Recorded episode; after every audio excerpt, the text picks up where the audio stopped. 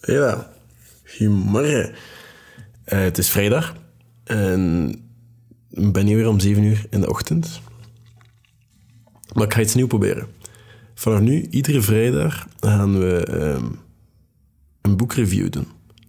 Even heel kort een boek dat ik gelezen heb die week bekijken. Dat gaat mij motiveren om meer te lezen. Dat gaat misschien jullie aanzetten om meer te lezen. Aangezien dat ik op het einde van de episode telkens ga zeggen welke, welk, boek, amai, ga zeggen welk boek dat ik nu momenteel aan het lezen ben, zodat je misschien zelfs kan meelezen en je dan even de samenvatting van het boek even kan meeluisteren of kan bekijken of je dezelfde mening hebt over het boek of whatever op de vrijdag.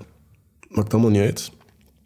Maar het boek van deze week gaat over... Um, is eigenlijk... The Obstacle is the Way van Ryan Holiday. Um, het is een boek gebaseerd op historische verhalen uh, van een hele oude filosofie, uh, maar wel de filosofie dat het meest toepasbaar is op ons leven en meer een beetje een guideline is dan iets anders. En dat is wel tegenwoordig iets wat ik serieus aan geloof, uh, in die filosofie. En um, het is een goed boek. Ik vind het een goed boek. Het boek is eigenlijk heel simpel. Het gaat eigenlijk over um, ja, we hebben allemaal obstakels in ons leven, of dat nu mentaal is, emotioneel, fysiek, of hoe dat we daarmee omgaan. We hebben het allemaal, maar het boek maakt eigenlijk de, de inhoudelijke belofte van wat als je die obstakels kan omzetten naar een opportunity, naar een mogelijkheid tot jezelf te verbeteren, naar een mogelijkheid om die adversity te gaan omzetten in iets goed en daarmee om te gaan. Dus deze week episode. Dus uh, welkom tot later. Deze week episode gaat over de Obstacle Way van Ryan Holiday. En we gewoon naar beginnen. En het boek begint met een, met een leuk verhaal. Um, van een koning die, die erin gelooft dat zijn volk een beetje te, mentaal te zwak aan het worden is. En te oké aan het worden is met obstakels. En allee, daar niet zo goed mee kan omgaan. Dus hij besluit om een heel groot obstakel te maken. Um, in die tijd gewoon een heel grote steen, een bolder, maar echt een enorme steen in het midden van een pad. En dat pad was heel belangrijk. Dat was een handelsroute. Heel veel mensen moesten daar passeren. Maar er ligt daar een heel grote bolder in het midden. En ja, vanaf dat mensen toekwamen, ze draaiden gewoon om en gingen er weg. Tot op een bepaald moment um, iemand zei van ja, die bolder gaat mijn, pad niet uh, onderbreken. Dus uh, hij, zoekt een heel groot stok of een plank of whatever. Om dat te gebruiken als leverage. Um, sorry voor mijn Engelse termen, dat boek is Engelstalig. dus het is, het, is, het is even een klik. Uh, maar hij gebruikt een heel groot stok om dat te gebruiken als leverage. en uh, uiteindelijk hij erin om die boulder van het padje te duwen. En onder, dat, onder die grote steen ligt eigenlijk uh, een zak met, met, goud. En daar klein bij een notitie dat zegt van...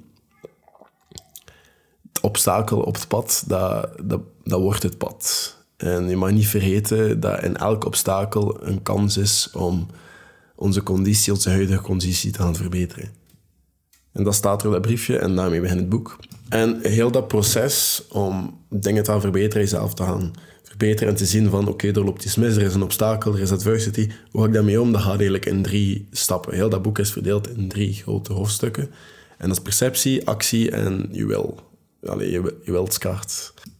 Eerst ik had heel simpel uitleggen. Er is zo um, een adjectief in, in, het Engels, dat being stoic. En dat is iemand die heel kalm is en heel emotioneel stabiel, ik zal het zo noemen. En vanaf dat er iets gebeurt of zo, die gaat, als je daarop stoic reageert, dan ga je normaal zijn. Dan ga je, ga je niet bewogen zijn of boos of verdrietig of whatever. Je bent stoic, je bent heel emotioneel stabiel. En heel dat boek komt uit stoïcisme, stoic, stoïcisme. het is weer een Arno-uitleg, precies. Maar uh, stel, je bent een heel emotioneel persoon. Dat is oké, ik ben dat ook. Maar dat wil niet zeggen dat je altijd heel emotioneel moet reageren op bepaalde dingen. Ik probeer zo emotioneel stabiel mogelijk te zijn, omdat ik daar heb gemerkt dat dat veel meer voorbeelden biedt dan emotioneel instabiel zijn. Maar stel, je bent heel emotioneel en je bent ook... Allee, reageert ook veel emotioneel, wat ervoor zorgt dat je heel subjectiever gaat reageren op bepaalde dingen en een mening hebben en meer gaat ingaan op gevoel en dus ook vanuit mening gaan werken, dan gaat het ervoor zorgen dat je soms ook misschien wat korter de bocht gaat reageren. En misschien zelfs een beetje tunnelvisie gaan of misschien zelfs een beetje kortzichtig gaat zijn soms. En dat is niet helpvol. Dat is geen goede perceptie om te hebben. Maar stel, je kan je emoties heel goed controleren. Je kan heel rationeel nadenken op bepaalde momenten. En jezelf misschien zelfs uit de situatie trekken. Wat dat wil zeggen, wat is binnen mijn controle, wat is niet binnen mijn controle. Hoe ga ik reageren op bepaalde dingen en hoe niet. En wat is binnen mijn controle, is hoe ik daarop reageer. Wat niet, is hoe de andere mensen daarop reageren. Dat is niet binnen mijn controle, maar jezelf heel uit de situatie aantrekken en dat misschien een keer gaan bekijken als buitenstaander, om puur rationele visie te helpen, kan misschien helpen. En dan ga je misschien heel, heel wat dingen in perspectief kunnen trekken. En dan ga je misschien veel objectiever maken. Wat het ervoor kan zeggen dat je wat meer clarity hebt en wat meer helderheid in je hoofd. Wat dat wel belangrijk is. En ik ben, uh, voor mensen, de lange luisteraars uh, van deze podcast, die weten, ik ben opgegroeid in Antwerpen. Uh, tot mijn zeven jaar heb ik daar gewoond, in een, een appartementsblok op het twaalfde verdiep in Antwerpen, in Bechem. En dat was mijn mama. Mijn mama had toen twee of drie jobs zelfs. En mama die zei altijd, zeg, ik ben niet de dochter van Rockefeller, als ik iets wou. Um, en ik ga eerlijk zijn, totdat ik dit boek heb gelezen, wist ik niet wie dat Rockefeller was. Uh, dus bij deze lezen meer boeken, we gaan meer te weten komen. Rockefeller uh, is een economist geworden.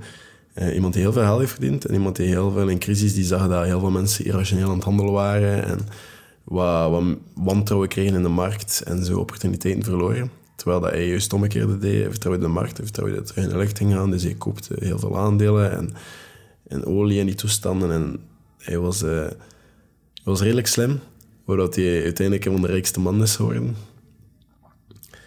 Uh, maar ja, dus tot voor dit boek wist ik niet wie daar Rockefeller was. Maar dat was dus iemand die heel rationeel kon handelen en het voordeel kon zien in misschien wat slechte situaties en crisissen en in economische crisissen. En bijvoorbeeld nu is het ook crisis en ook heel veel mensen zijn nu ook een beetje aan het flippen.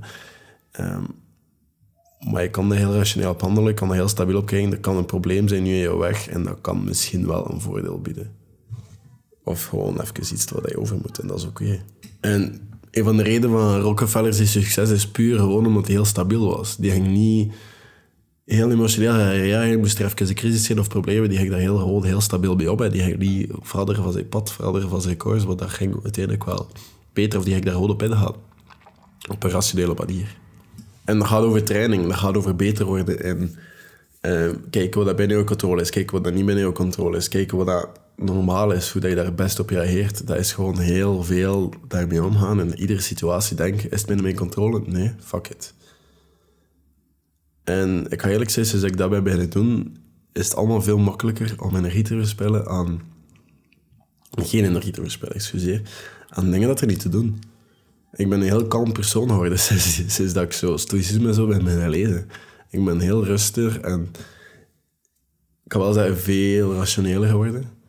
Um, in tegenstrijd dat ik vroeger veel meer op inging op gevoel en emotionele zaken, ben ik nu meer een planner en gestructureerd en in mijn hoofd heel wat rationeler en alles moet een beetje logisch zijn. Wat ik helemaal niet erg vind. Dat heeft voor heel veel rust gezorgd. En er is ook een heel hoofdstuk over je emoties gaan controleren en daarmee omgaan. En in het boek is er een stukje dat, dat je zegt dat Grieken daar een woord voor hebben en dat noemt apatheia. En ik ga het even in het Engels lezen, sorry. Maar apatheia is the calm equanimity that comes with absence of irrational or extreme emotions. Not the loss of feeling altogether, just the loss of a harmful, unhelpful kind. En dat is een quote voor Wine Holiday. Er is... Um, allee, je kan geen paniek laten je leven overnemen op een bepaald moment, of niet emoties je laten overnemen, omdat, wat maakt het uit? Um, er is een voorbeeld van Thomas Edison, Um, ja, moest je niet weten wie dat is, dat is die man die heel veel experimenten heeft gedaan tot uiteindelijk um, de lamp heeft uitgevonden, het licht. Ja. En daar ook heel veel mee verdiend heeft uiteindelijk, maar hij heeft er heel lang over moeten doen. Het is een beetje een Freud tussen Tesla en uh, Edison, maar daar gaat het boek niet per se over. Um, maar het gaat wel over dat Edison op een bepaald moment um, s'avonds Um, Edison die werkte heel lange uren, maar echt extreem lange uren. Maar hij ging, was s'avonds laat thuisgekomen um, en hij werd gebeld. En er waren heel wat brandweermannen en allee, die tijd. En mensen, pompiers, naar daar gegaan om brand te blussen in zijn fabriek.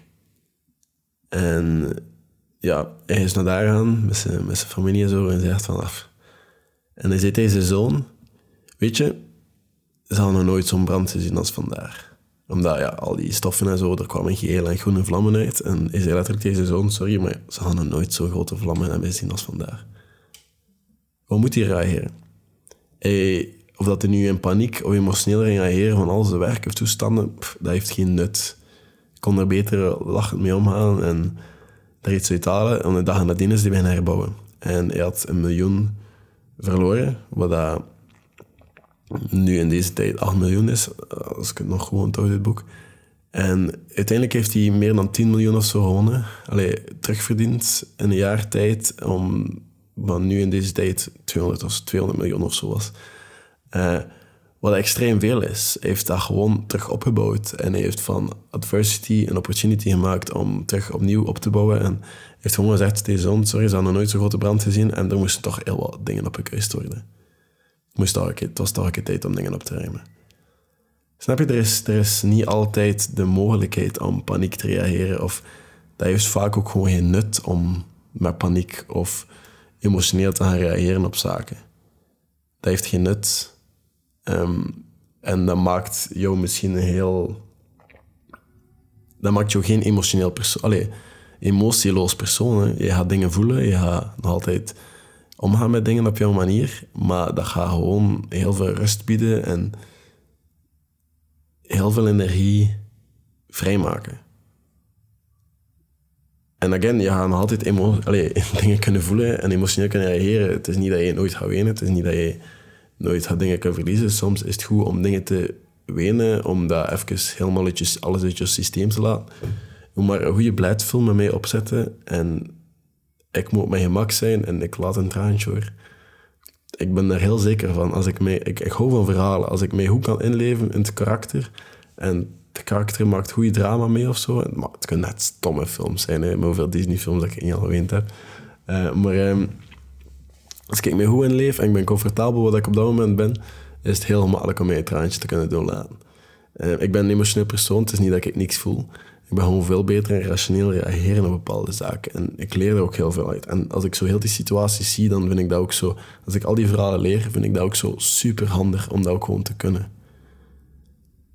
Want stel dat Edison nu gewoon in paniek had gereageerd en geweend of geroept of zo, dan stond hij weer veel verder dan wat dat hij was. In plaats van dat hij dag gewoon opnieuw begon en alles opnieuw opbouwde.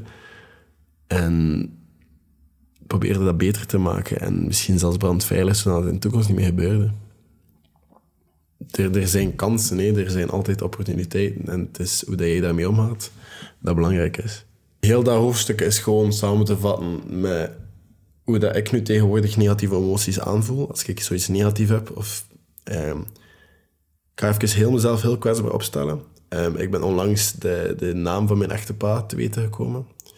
Um, en ik wist niet goed dat ik daar moest op reageren. En ik had heel wat negatieve en gemengde gevoelens daarmee. Maar uiteindelijk kan je al die gevoelens altijd gaan verslaan met gewoon logisch denken, met logica. Het maakt niet uit dat ik die naam weet, dat was alles wat ik nodig had ergens. En dat was alles wat ik ook wou. Ik heb nu momenteel ook geen behoefte om te weten wie dat, dat was. Ik wou gewoon antwoorden op de vraag wie dat, dat was. Meer niet. En logischerwijs heb ik daar nu ook gewoon geen nood aan en dat was ook oké. En dat iemand heeft mij dat ook gewoon getrapt. Even van, hier, dat is uw pa. uh, en dat zorgde een beetje voor een verrassingseffect en, niet goed weten. En ik ben een opkapper. Maar alle negatieve emoties die ik tegenwoordig voel, kan ik altijd verslaan, hoe erg dat ze soms ook zijn. Met gewoon logica en logisch nadenken en omgaan met gevoelens. Op een logische manier. En dat is een beetje heel dat, heel dat hoofdstuk samengevat in iets heel kort. Het tweede hoofdstuk dat maakt heel duidelijk dat het niet enkel is hoe dat we nadenken over bepaalde dingen, hoe dat we bepaalde dingen gaan zien, terwijl dat heel belangrijk is. Ik denk dat dat ook een heel mooie eerste stap is. Is echt gaan zien hoe dat je dingen gaat bekijken. Dat proberen van een ander standpunt aan kijken en kijken hoe dat je perceptie is. Want ik denk als je denkwijze kan veranderen, kan je ook de manier van je doen veranderen. En dat is het tweede hoofdstuk, is actie. En dat is hoe dat je actie aan moet nemen. Want allee, de manier waarop we denken is hoe dat we de wereld zien. Dus dat is heel belangrijk, om dat als eerste aan te aanpassen en daarbij stil te staan en daar even op te mediteren of even gewoon op jezelf alleen te zijn en gaan wandelen en nadenken over die dingen. Um, er is ook op het laatste een deeltje over um, dood. Um, de wilskaart, alleen dat is een stukje wil, dus ik ga dat eens even erover hebben. Maar dat heeft er voor gisteren bijvoorbeeld gezorgd. Ik, had die paar pagina's gelezen. Ik heb het gisteren uitgelezen trouwens. Ik had een paar pagina's gelezen en ik lag in mijn hangmat en ik heb boek even toegedaan. En ik heb even al die dingen dat, dat ik net had gelezen even in mijn hoofd laten doordringen. En dat was wel even een heel belangrijk moment. Dat was, ik, vond dat een goed, uh, goed dingetje. Um, allee, Stoïcisten, dat zijn doeners. Dat zijn mensen die liever dingen gaan doen, dingen gaan proberen, dingen gaan werken. Die proberen van ieder uur, van ieder moment iets na te laten. Die zijn zich heel bewust van het moment dat ze doodgaan. Die weten dat, dat ze niet invincible zijn, ook al doen we tegenwoordig een beetje te veel alsof we dat wel zijn. Terwijl dat morgen kan gedaan zijn, dan kan iemand jou vermoorden. Dit is een stukje uit het boek. Daar kan iemand jou vermoorden voor 1000 euro. Daar kan iemand voor crack jou even neersteken. steken. Er kan een auto je omverrijden, maar het kan gedaan zijn. En je doet alsof dat niet zo is. En je ontkent het en je bent er bang van. En dat zorgt ervoor dat we nu altijd doen alsof we invincible zijn. En heel veel tijd verspillen aan dingen eigenlijk... En er is een heel mooie quote en ik ga het boek bovenhalen. En dat heeft ervoor gezorgd dat ik, dat ik het boek heb dichtgedaan, even nagedacht. En dat was... En het zegt gewoon, natuurlijk wou ik hier een beetje langer blijven. En natuurlijk ik een beetje langer kunnen leven. Maar ik heb eh, veel gemaakt uit wat, wat ik al, heb gekregen. En dat werkt ook. Dat in het Engels dan. maar ik vond het heel mooi. En dat heeft mij inderdaad een beetje dus stilstaan dat we een beetje allemaal doen alsof dat we niet doodgaan. En dat allemaal heel lang duurt, ons leven. En dat we een beetje allemaal doen alsof dat we tijd hebben. En dat is een beetje waarom dat ik...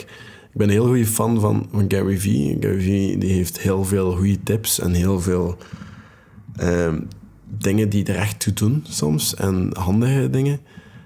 Maar als er iemand van 30 jaar of zo... Tegen, ja, je hebt tijd. Of iemand van 40 jaar, je hebt tijd, je hebt tijd. Ergens is dat waar. Je kan naar 40, als je kijkt naar Rich Roll, je kan altijd... Allee, dat, dat klopt. Maar er is een reden waarom dat hij heel zo bekend is, omdat hij heel herkenbaar is bij de massa. En niet bij de no bullshit kind of mens die zegt van oké, maar je moet ook geen tijd verspillen tot je 30 jaar. Je moet ook niet niks doen tot je 40 jaar en dan denken van ik heb tijd. Ik heb, in 45 ga je daar misschien gewoon geen hoesting meer in hebben om dat allemaal te doen. In 45 ga je misschien gewoon willen leven. Allee, misschien wil je dat nu doen. Dat kan, hè. En daarom, ik denk, al die dingen is leuk, maar je moet allemaal een beetje met korreltjes uitnemen soms, denk ik. Um, ooit, een oude man zei mij altijd, de hazet, je moet dat pakken met de zeef. Je moet dat lezen met de zeef. Je moet dat allemaal een beetje met de korreltjes uitnemen. ik vond het altijd grappig, maar het klopt ergens wel. Maar dus stoïcisten, dat zijn, dat zijn doeners. En er is een heel bekende uh, passage en uh, meditations van Marcus Aurelius. By the way, ik vind het ook altijd tof als je me een DM stuurt of een mailtje van ik ben dat boek niet aan het lezen door jou, of ik ben nu dat boek aan het lezen. Obstacles weten, zijn er een paar die dat nu hebben geluisterd door mij. Um, of Meditations van Marcus Aurelius, zijn een paar die dat gelezen hebben door mij. Ik vind het heel tof. Um, kan eerlijk zijn, ik heb Meditation altijd niet volledig gelezen. Ik vind dat een heel zwaar boek om zo in één keer te lezen. Ik lees heel vaak gewoon deeltjes ervan. Maar ik denk niet dat ik het al volledig heb gelezen. Ik heb vaak gewoon stukjes ervan gelezen. Nu, um, er is wel een heel bekend passage en dat is iets dat, dat Marcus Aurelius zegt van, oké, het is nu zo laat, nu moet ik opstaan, nu moet ik het werk doen waarvoor dat ik hoor. Ik ben een mens, ik moet dit doen, ik moet werken, ik moet bestaan waarvoor dat ik besta stoïcisten, dat zijn doeners. Dat, die, die mensen gaan dingen doen en die gaan ook in actie schieten. En in dat hoofdstuk is er ook een klein verhaal over Emilia Earhart. Um, moest je niet kennen, dat is de eerste vrouw die ooit verloren heeft en zo toestand. En um, die had haar gebeld um, en die zei: Oké, we willen dat je vliegt en zo, maar er gaat een man bij zijn in toestand. Ze waren heel kleinerend, ze gingen niks verdienen en bla bla bla. Ze waren daar een beetje aan het uitschelden ook, en zo die toestand. En dat maakte er allemaal niks uit hoe discriminerend dat ook was op dat moment. Ze heeft gezegd, ja, sure, ik ga dat doen. Ook al moet ik niet eens vliegen, ik ga daar vliegen. Ik ga daar zijn. Omdat dat heeft ervoor gezorgd dat ze werd gepropeld en in actie schoot en dat momentum creëerde. Want ze had maar iets nodig om dat momentum te kunnen vinden, om in actie te kunnen blijven gaan en te kunnen blijven veteren totdat ze eindelijk kon vliegen. En dat is het enige wat ze zou doen. Dus hoe kleinerend en hoe discriminerend dat die mannen ook waren op dat moment. Ze heeft ja gezegd, omdat ze wist dat ging haar dat momentum bieden om in actie te schieten, om uiteindelijk de eerste vrouw te zijn die vloog. En dat is haar gelukt. Heel dat boek overloopt, allee, dat hoofdstuk overloopt ook enkele oorlogsstrategieën en oorlogsverhalen, hoe dat civil wars en zo zijn opgelost door heel veel dingen te proberen. En ik ga niet te veel spoilen, want ik vind ook wel dat het echt een boek waardig is om te lezen. Ik wil gewoon dat je ook iets uit deze podcast haalt, uiteindelijk. Maar ja, die oorlogsverhalen, het is ook gewoon beter uit leest. Eh, het is ook veel beter verteld in het boek dan dat ik het nu kan vertellen, eigenlijk. Omdat oorlog en zo, dat resoneert ietsjes minder bij mij. En het gaat dus ook niet altijd over een obstakel hebt dat je gewoon head first, eh, dat moet aangaan en tegen gaan moet vechten. Allee, het boek vertelt ook een heel verhaal over Hamdi, hoe dat die de Engelse troepen eigenlijk manipuleerde, zodat ze eigenlijk zelf vochten en er zelf voor zorgden dat ze de oorlog verloren. Ik zou het allemaal gaan lezen in het boek. Maar het gaat er dus ook over dat je ook creatief kan omgaan en soms vanuit de flanken kan aanvallen. Of soms iets heel anders kan doen en niet head first kan gaan. Heel dat hoofdstuk kan je, kan je gewoon kort samenvatten met iets heel simpel. Actie en is gewoon consistent zijn. Alle dagen jezelf krijgt smijten en proberen consistent te werken naar je doelen. Thomas Edison heeft zoveel experimenten gedaan om eentje daarvan te slagen. Om uiteindelijk zoveel obstakels te overwinnen. Om uiteindelijk zijn lightbulb uit te vinden. Die gast heeft... Hij was gewoon de beste in volhouden. En hij heeft heel consistent geweest daarin. En hij bleef maar hard werken en doen omdat hij erin geloofde. En je moet gewoon focussen op het proces en consistent zijn en niet zozeer op het resultaat. Je hoort dat zo vaak, maar dat is wel heel belangrijk. Er is een, een lijn in het boek, ik heb dat ooit ook gemarkeerd, denk ik. Um, dat we gewoon altijd denken van A tot Z, maar dat we al de letters ertussen vergeten. We denken, ah, we moeten van A naar Z gaan en dat is het resultaat. Maar we vergeten B, C, D, E, F, G, E, die toestanden. En dat is wat de Ryan Holiday moet focussen op proces.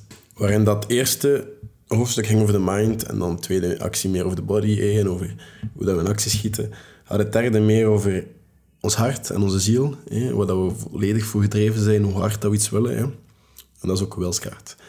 En ik vond dat een van de, van de leukste hoofdstukken om te lezen eigenlijk. Dat, dat, dat was een, een stuk dat heel hard resoneerde met mij en ik heb dat denk ik zelfs in één of twee keer gelezen. Uh, maar Abraham Lincoln daar begint het mee. En over zijn depressie. Hoe dat in die tijd iets was dat, dat niet bestond. Want dokters ontkenden dat. Die, die dachten, er was ook geen medicatie voor toen. Um, en Abraham Lincoln, die heeft geen makkelijke jeugd gehad. Die is mishandeld geweest altijd in die toestand. En al daar resoneerde wel heel wat met mij. En los van dat, los dan dat hij depressief was, moest hij ook heel wat zaken doen. Hij heeft ook zelfmoord proberen plegen en zo die toestand. Ehm, maar uiteindelijk heeft hij wel heel veel gedaan en iedereen kent hem nog. En ondertussen heeft hij een gigantisch standbeeld ook.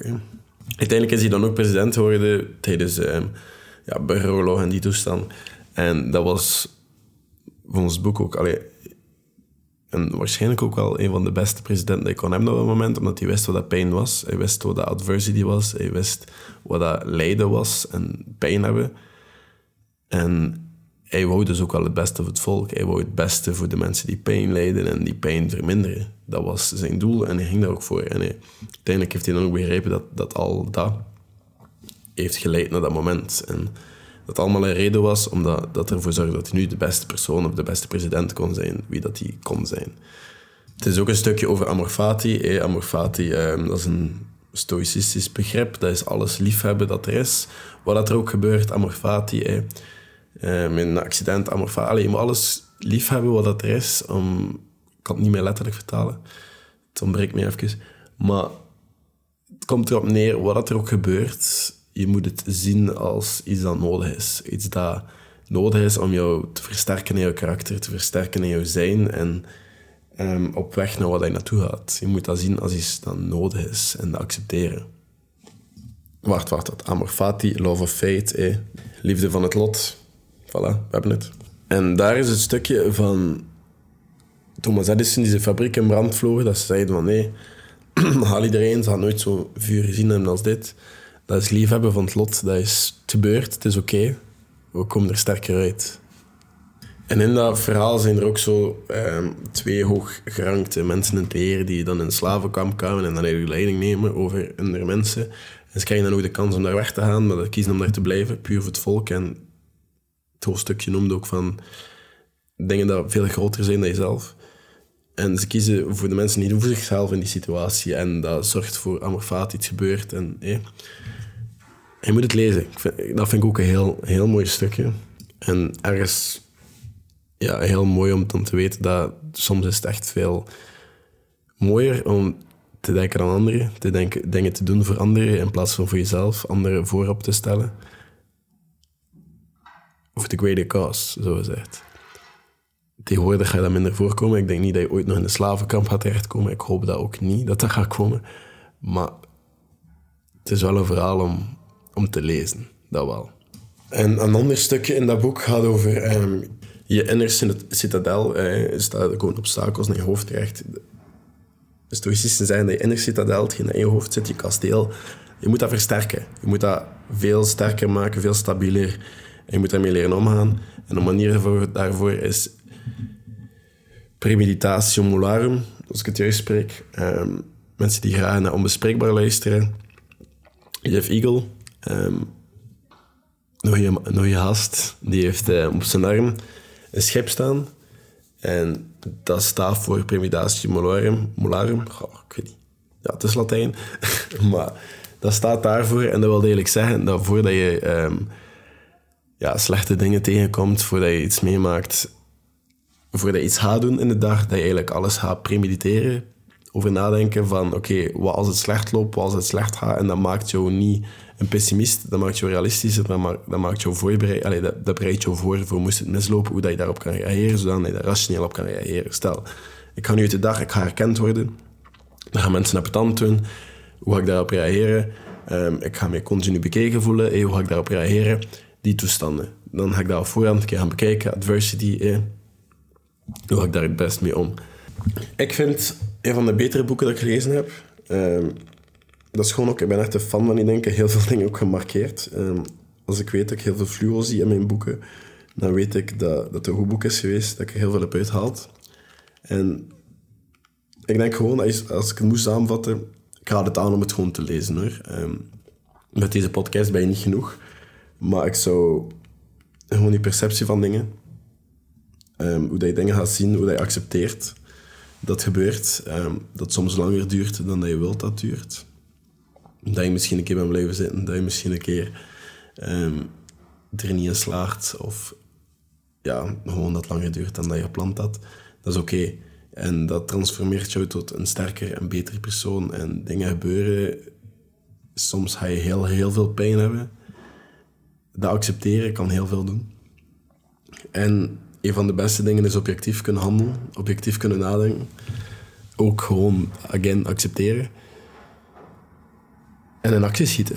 Dingen doen en blijven doen en daar consistent in zijn. En als er dan iets gebeurt, als er daar niet sterk gebeurt, iets erg en je weet niet goed dat je ermee omgaan, weten dat paniek en heel emotioneel daarop reageren, dat dat vaak geen nut heeft.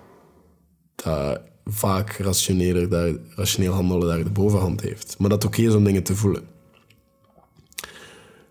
En ik ga het daarbij laten, Allee, wat dit boek betreft. Merci om te luisteren. By the way, um, als je iedere dag een update wil hebben, om, zodat je niet vergeet dat deze podcast bestaat, kan je mij volgen op Instagram, at En nu, moest je willen meelezen voor volgende week, het boek um, Steal Your Work. Uh, nee, Steal Like an Artist van Austin Kleon. Je hebt dat sowieso ook in Nederland. Maar um, dat is een heel makkelijk boek als je even een kort, klein boekje wil lezen. Ik heb dat boek gelezen um, terwijl ik op het toilet zat. Dat boek lag altijd naast het toilet en ik heb dat denk ik in een paar dagen uitgelezen. dat, ik denk dat je dat boek zelfs in één zitting kan uitlezen. Maar moest je willen meelezen, ik heb het nog niet volledig uit, maar ja, het gaat niet meer lang duren. Daar gaat het volgende week over gaan. Over Still Like an Artist van Austin Kleon. Um, die heeft nog een, uh, een boekje Show Your Work, wat ook wel heel goed is. Dat ik misschien ooit ook nog een review over doe. Maar volgende week gaat het over uh, Steal Like an Artist. Dus moest je willen meelezen, kan je dat doen tot volgende week vrijdag. En dan hoor je een review van mij op volgende week vrijdag, de episode daarvan. En moest je iets aan deze episode hebben gehad... En moest je nog altijd geen review hebben achtergelaten op Spotify of op iTunes... Um, de reviews zijn daar wat outdated worden. Ik kreeg net een berichtje van een maat van mij dat wat outdated wordt op iTunes. Dus ik ga een beetje uh, iets flow doen, maar ik kan altijd gewoon iets nalaten. Um, op iTunes en dan gewoon even een kort tekstje schrijven. Dan kan ik jou misschien een keer een shout-out geven tijdens de volgende podcast. En um, ik ga er misschien een keer iets aan vasthangen. Who knows. Maar uh, dat is voor vandaag. Ja, dat is voor vandaag. Ik kan uh, ook altijd de podcast steunen met een koffietje. De link is hieronder. En ja, tot later.